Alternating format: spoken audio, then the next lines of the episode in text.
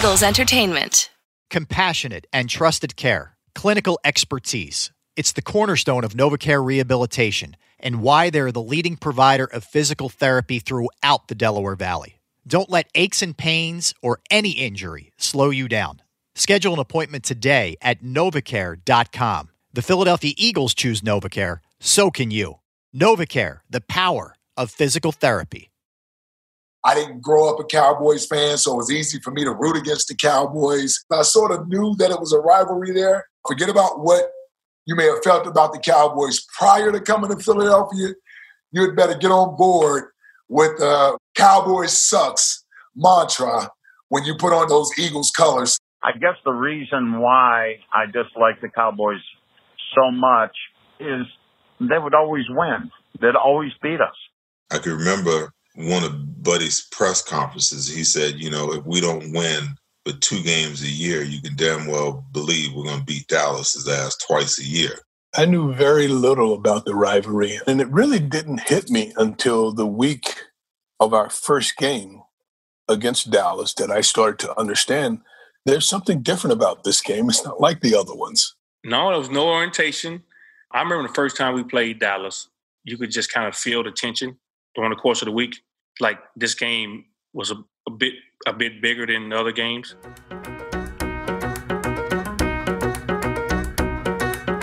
Rivalries sometimes are built around just a single incident that people don't forgive or forget. Welcome to Return Game Birds, Boys, and Bad Blood. I'm your host, Rob Ellis. This season, Derrick Gunn and I have explored the decades long rivalry between the Birds and the Boys. If you've been listening all along, you know why these teams have been bitter enemies for what seems like forever. If you don't, head back to episode one for all the details. But anyway, it still whips Eagles fans into a frenzy. Whenever it's Cowboys week, the atmosphere in the city changes. Players and coaches know what's on the line. Even if the Eagles are playing their best, as long as they crush Dallas, fans are ecstatic. It's Cowboys week, and you know, if you can't get up for this, then you're in the wrong spot you have to just put records aside and you have to just play ball. Any given Sunday, anything can happen. So we're going out there preparing for a fight. Everybody be around here yelling Cowboys week, Cowboys week. I feel like this week is like a whole nother feeling. I feel like it's like either Super Bowl or die. The Eagles Cowboys are not the only famous or infamous team rivalry. The National Football League has been around for over 100 years, and some of the league's rivalries have existed for nearly as long. If you were to think of one quintessential rivalry, what would it be? And maybe more importantly, which team started it? Chicago's Wrigley Field is always jammed for a Green Bay Packers game. This one promises to be a real thriller. The Bears expect some tough competition today. The rivalry between these two teams is the longest in postgraduate football. The NFL would not exist without the Chicago Bears. I think they're very proud of that fact. They are one of the charter franchises. Um, they just celebrated their 100 year anniversary. Papa Bear George Halas is arguably the most instrumental character in the the NFL. That's Adam Jahns. He's a senior writer for The Athletic in Chicago. He covers the Bears.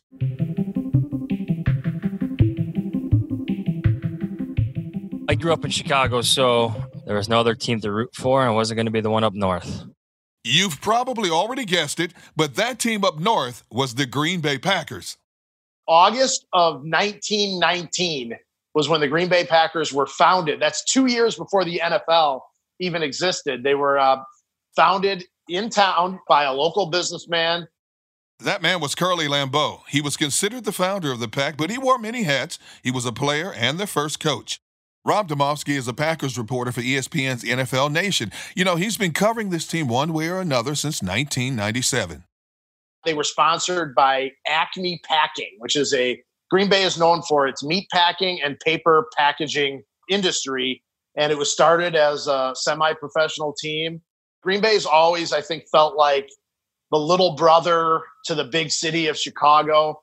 In the old days, the teams used to go by train back and forth from Chicago to Green Bay. And it just was this natural rivalry that existed. The interesting thing is that neither team was really good at the same time. Back in Chicago, Adam Jahns picks up the story. I want to mention George Halas again. The Packers are, are growing. They're they're becoming a successful team, and George Halas starts using them as a, a rallying cry. You know, the team up north is getting better. The Packers were the team that knocked them off that pedestal, but they had financial problems. Now, as the tale goes, George Halas loaned Green Bay the money. Wow, that's a twist. I can't imagine that happening in the NFC East. He kept them afloat, and he knew he needed rivals. He knew he needed the Packers. So, as much as he hated them as a team, he knew he needed them. The Bears, under George Halas, were willing to share with the Packers in order to make this league work because they needed each other to make this work. You know, Derrick, every good rivalry needs somebody who is throwing fuel on the fire. Rob, it sounds like Halas could be the father of this rivalry.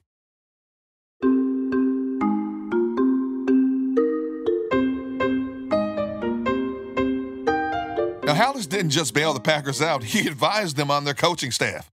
George Halas actually helped the Packers get Vince Lombardi to coach. I mean, that's how little of a threat that George Halas thought that the Packers were. Is he helped them hire a coach and actually convince Lombardi, you know, to come up and take this job in this place. I mean, could you imagine in this day and age the Bears helping the Packers hire a head coach? I mean, there, there's no way that would ever happen now. So Halas is behind the scenes, pulling some strings and getting Lombardi to leave the Giants. And so you know, this coaching move angered Giants fans. Now, this rivalry between the Packers and the Bears was complex. There wasn't one play or one defining moment that started it. There's just so much between these two teams that, you know, every team has their quote unquote rival, but I'm not sure anybody has one quite as deep in history and as close uh, in terms of the all time series as the Packers and Bears. The AFC North is home to another bitter rivalry. It's one between the Pittsburgh Steelers and the Baltimore Ravens. Sure, this one hasn't been around nearly as long as the Bears and the Packers, but it ramped up really fast. Here's a bit of history from Ed Bouchette, a guy who's in his 36th season covering the Steelers. Well, it goes back to the Steelers and Cleveland Browns. Cleveland's two hours from Pittsburgh, and so they're almost like suburbs of each other. And they became huge rivals. The cities are similar. They were steel cities, and Eastern European immigrants settled in those two areas. So they were natural rivals, and they were that way for a long time. Well, that rivalry between the Steelers and the Browns continued from the 1950s until 1995 when the owner of the Browns moved the team to Baltimore. Here, the Baltimore Sun's John Eisenberg picks up the story. The Cleveland Browns moved here. It was very controversial. People in Cleveland were very upset. It was a real inflection point, uh, you know, for pro football. People were upset that a historic team like the Browns had moved. So they came here and started from scratch. But one thing that didn't need a fresh start Baltimore was the big rival because they were the old Browns and because both teams were built similarly, good defenses, smash mouth, if you will, use a cliche football, and competing in the same division. It usually was one or the other who won the division title. When the Ravens started in 1995, the Steelers had been under the same family ownership since 1933. They had just two head coaches leading the team since 1969 Chuck Noll and Bill Cowher. The Ravens have been upfront about saying that, I mean, they're their rivals, but they, they admire the Steelers. The Steelers are a great franchise. Once they started winning Super Bowls in the 70s, they've been really good. And so I think the Ravens have sort of copied the Steelers. The Steelers set the bar for them.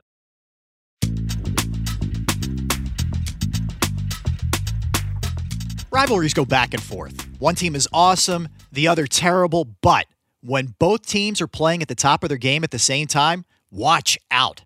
The Ravens got good pretty fast. By 2001, they had won the Super Bowl. Jerry Austin winds the clock, and that will bring Super Bowl 35 to an end. Ray Lewis, the MVP, and what a year that caps for the middle linebacker of the Baltimore Ravens and the Steelers were on the hunt for more titles. The Ravens went in the Super Bowl in the early part of the century, and before the Steelers won their next two, and it looked like Baltimore was going to be the the great team in the division. It just got hotter and hotter and hotter as it went along.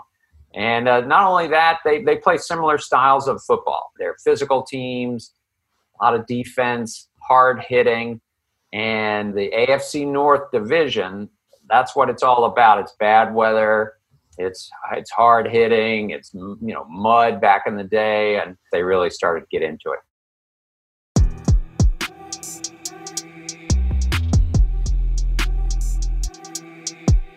The Kansas City Chiefs Midwestern Nice doesn't extend to the Raiders.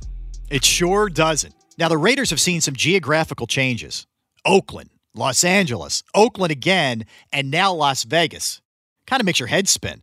But through all the moves, the Raiders and Chiefs rivalry has stayed intact. I think that the real true origin is simply that these two teams were good at the right time in the 1960s when everything got started in the AFL. Now, I'm going to interrupt Matt Derrick, a beat writer for Chiefs Digest, for a moment here to remind everybody about the AFL, the Old American Football League. It was the NFL's competitor from 1960 to 1966 when the two merged. These two teams went to three of the first four Super Bowls. And it seemed like, you know, routinely the division in the 1960s went through one of these two teams. They had players on these teams who were so competitive and so passionate that that bled onto the field. And it won't be recognizable to today's football fans because it was so violent. they just they wanted to just absolutely rip each other apart.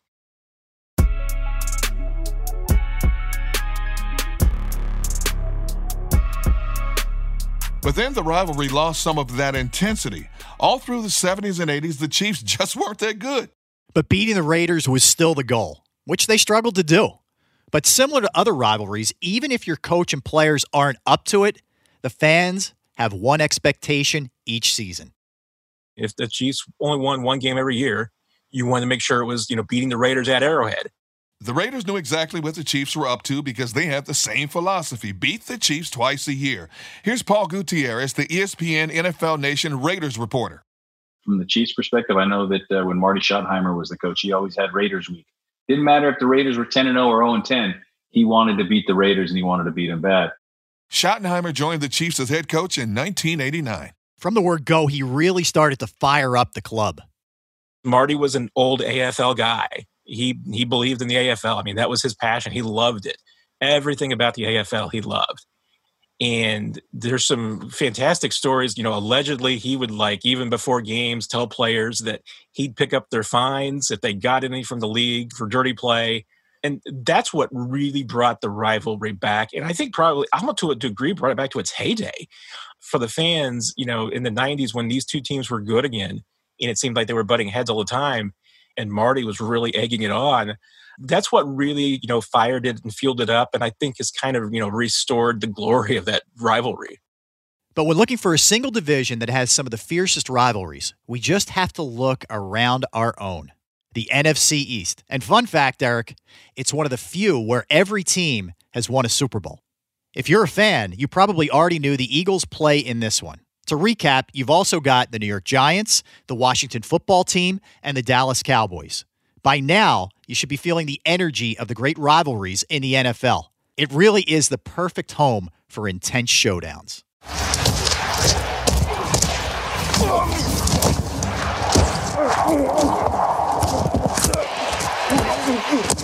on! Come on! I've always kind of likened it to literally, and this is probably overly dramatic, but you can almost go back to the original, you know, Roman gladiators. These guys are in the arena. It is a physical, if not life and death struggle, certainly a survival of, of the fittest and the fiercest. And people tend to take a rooting interest in doing more than just winning. It's about beating the other guy down. It's about dominating. It's about your team not just being the best, but the best ever. That analogy comes from Hub Arkush, the executive editor of Pro Football Weekly. It has us wondering why does the NFC East seem like such a hotbed for rivalries? I think geography helps that they are so close. That's Paul Domowitch, who covers the Eagles for the Philadelphia Inquirer. So you've got Philly, DC, New York. These are all kind of gritty towns with proud working class heritage and loyal fans. And then Dallas as a bit of an outlier. I worked in Texas for six years in the late 70s and early 80s. And there's just a cultural difference. Uh, there was at the time. I mean, you had, you know, that was back during the oil boom. Texas had this, you know, rich persona. I think the cultural difference played a big role in it. Schuyler Dixon is a writer for the AP. He covers all sports, including the Dallas Cowboys. He has a theory. I think this idea that everybody gears up to beat the Cowboys is more about the off the field stuff and more about the fact that the Cowboys just flat get more attention than everybody else. When something happens with the Cowboys, everybody knows about it and talks about it around the country. That's probably true. I can think of a Dallas headline or two. Now, the Cowboys joined the division in 1960, but here was Dallas in a conference populated by teams from the Northeast. It didn't take long for the other teams to turn Dallas into their rivals. I think it starts really with Tom Landry ending up in Dallas when either he or Vince Lombardi probably should have ended up as Giants head coach. All this coaching flipping happened in the late 1950s. For Ed Valentine, editor of the Big Blue View, it had a real impact on the whole league. The Giants had Vince Lombardi on their coaching staff as an assistant. They had Tom Landry on their coaching staff as an assistant. Vince Lombardi, of course, ended up in Green Bay as perhaps the greatest coach of all time. And of course, Tom Landry ended up in Dallas.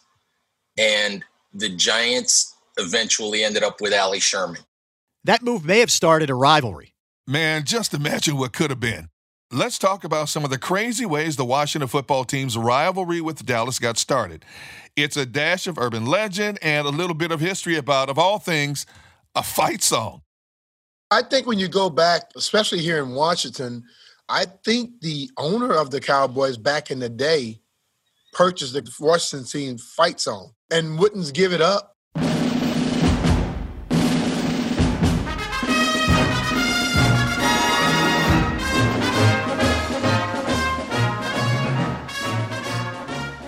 Wait, is that even true? I believe Brian Mitchell. Here's one of my favorites about the Washington Dallas rivalry. ESPN reported on it in 2007. All right, let's hear it. Washington spied on Dallas. Tex Schramm, a Cowboy executive, thought Coach George Allen spied on his team. When Allen was coaching the LA Rams in 1967, there was a suspicious vehicle parked near the team's practice field. Schramm traced the license plate to Johnny Sanders, head scout of the Rams. So when Allen moved on to coach in D.C., his spying reputation moved right along with him. When it was Washington week in Dallas, it turned into lockdown. There was a motel located behind the north end zone of Texas Stadium. Some of the rooms overlooked the Dallas practice field during the early 1970s. To keep Allen from peeping, the Cowboys rented every room with a view and kept them vacant for a whole week. I can just imagine the TV version of this story coming to a streaming service near you. Mitchell played for three of the four teams in the conference, but he never played for Dallas. Something, by the way, he's very proud of. As he should be. He's a sports analyst in the D.C. area. He has seen these NFC East rivalries on and off the field. You know, when I looked at the Cowboys when I first got here in Washington, uh, that was one of the big rivalries. And then I got to Philadelphia, as I told a lot of people, it was the exact same way. Uh, a little bit more disdain and hate up there in Philadelphia. People here, they feel that they do, but I think you can see it and feel it in the actions up there in Philly. I think it's the only conference where all teams have won a Super Bowl. And I think that's the ultimate thing. But Dallas kind of, they kind of wanted to rub it in your face when they were doing well. And I think that made people just despise them. So if the Cowboys are so reviled by everyone, this is as good a time as any to ask a question I've had for a long time. How did the Cowboys land the spot as America's team? Then the whole America's team thing, you know, everybody in every city said, What do you mean America's team? You know, oh, who do you think you are? Yep, Ed Bouchette is right. That was and still is the general consensus. Who do they think they are? It's one of the top reasons fans and even our players gave for not liking the boys. Okay.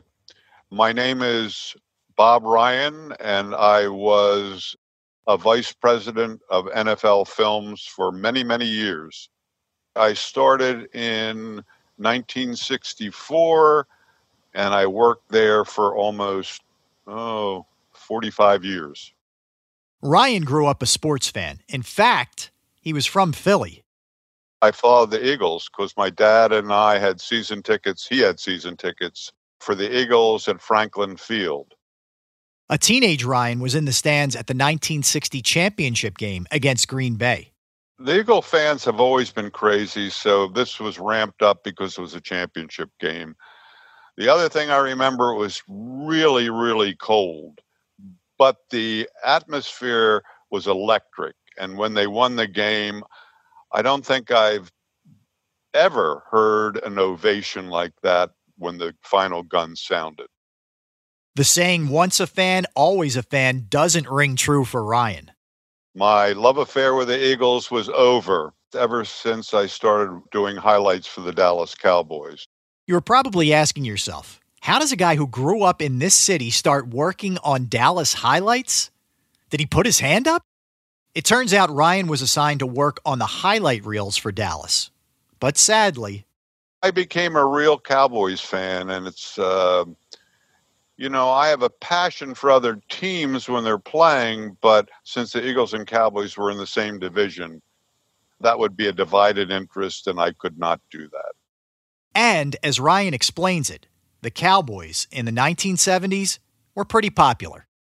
They were always on Monday Night Football more than any other team. They were always the second game of the doubleheader on CBS. The ratings for them were through the roof. When you go through the footage, this was way before marketing of apparel. You saw Staubach jerseys, Randy White jerseys, Bob Lilly jerseys. And you didn't see that with other teams. So I said, well, you know, they're the most popular team in football. Uh, everyone wants to watch them. There was a love hate thing with fans with them. There sure was. But back to Ryan. I said, why don't we call them America's team? And that became the title of the 1978 highlight. And I thought after the highlight, this would fade away into oblivion because highlights do. But no, it didn't because the next year, their first preseason game at Texas Stadium, the PA announcer said, and now the Dallas Cowboys, America's team. And when that happened, it exploded. I remember thinking, there's no way Dallas could be America's team. And I wasn't alone. Even Cliff Harris, who was an actual cowboy, wasn't sure how his team got the name. I guess there was a popularity poll or something that, that showed that. Charlie Waters played with Cliff Harris, and he remembers it differently. We loved it. We didn't run from it at all. We we felt like it was true.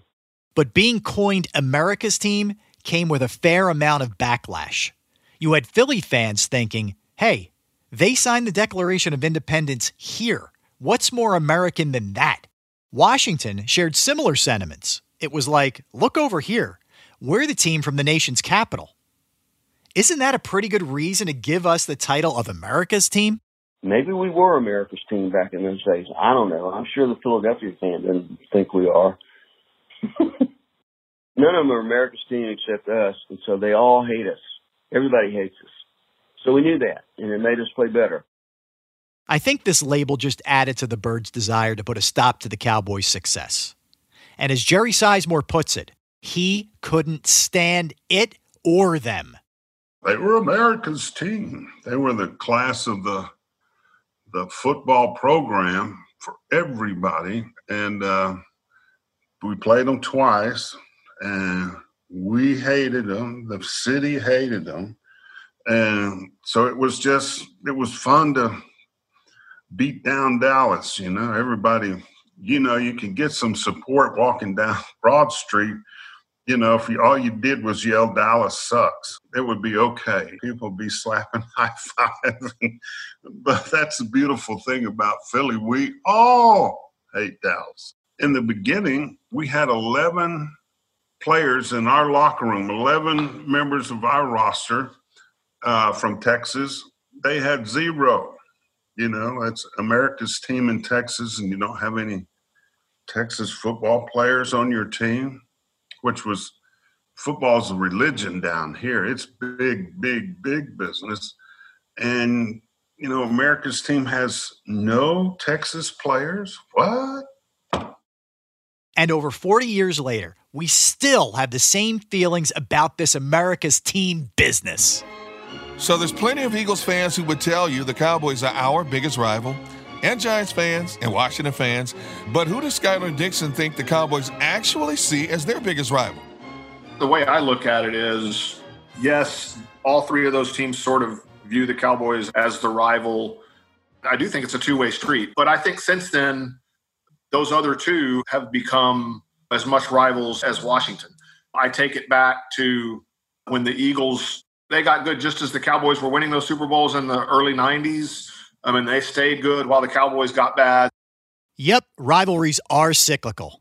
So the Eagles were one, the Giants became one. It's been pretty unique because it's been going on for many, many, many years and all that good stuff. And here's some good news for Birds fans. Cowboys fans might hate us as much as Eagle fans hate them. The top spot is ours. It's been kind of back to the Eagles more recently because they've been, particularly in the last four or five years, they've basically just been handing the division title back to each other back and forth for the last few years. There is something about this city and its sports fans, especially during a rivalry game with the Cowboys. They're never afraid to voice their opinions. If an Eagles fan is not pleased with something, you'll know about it, no matter what. As Paul Domowitch says, they will be in the stands rooting or booing the team. I know so many people that you know would work two jobs to pay for a season ticket that would you know make sacrifices just so they could be there on Sundays to watch this team play. You see it more in football than you do in other sports where it's a part of your life. It's almost like a religion and particularly in this town it just means so much to these people uh, which is why in 2017 when they won the super bowl was just an incredible thing for eagles fans. And the game is over! The game is over! The philadelphia eagles are super bowl champions oh. eagles fans everywhere this is for you. Let the celebration begin.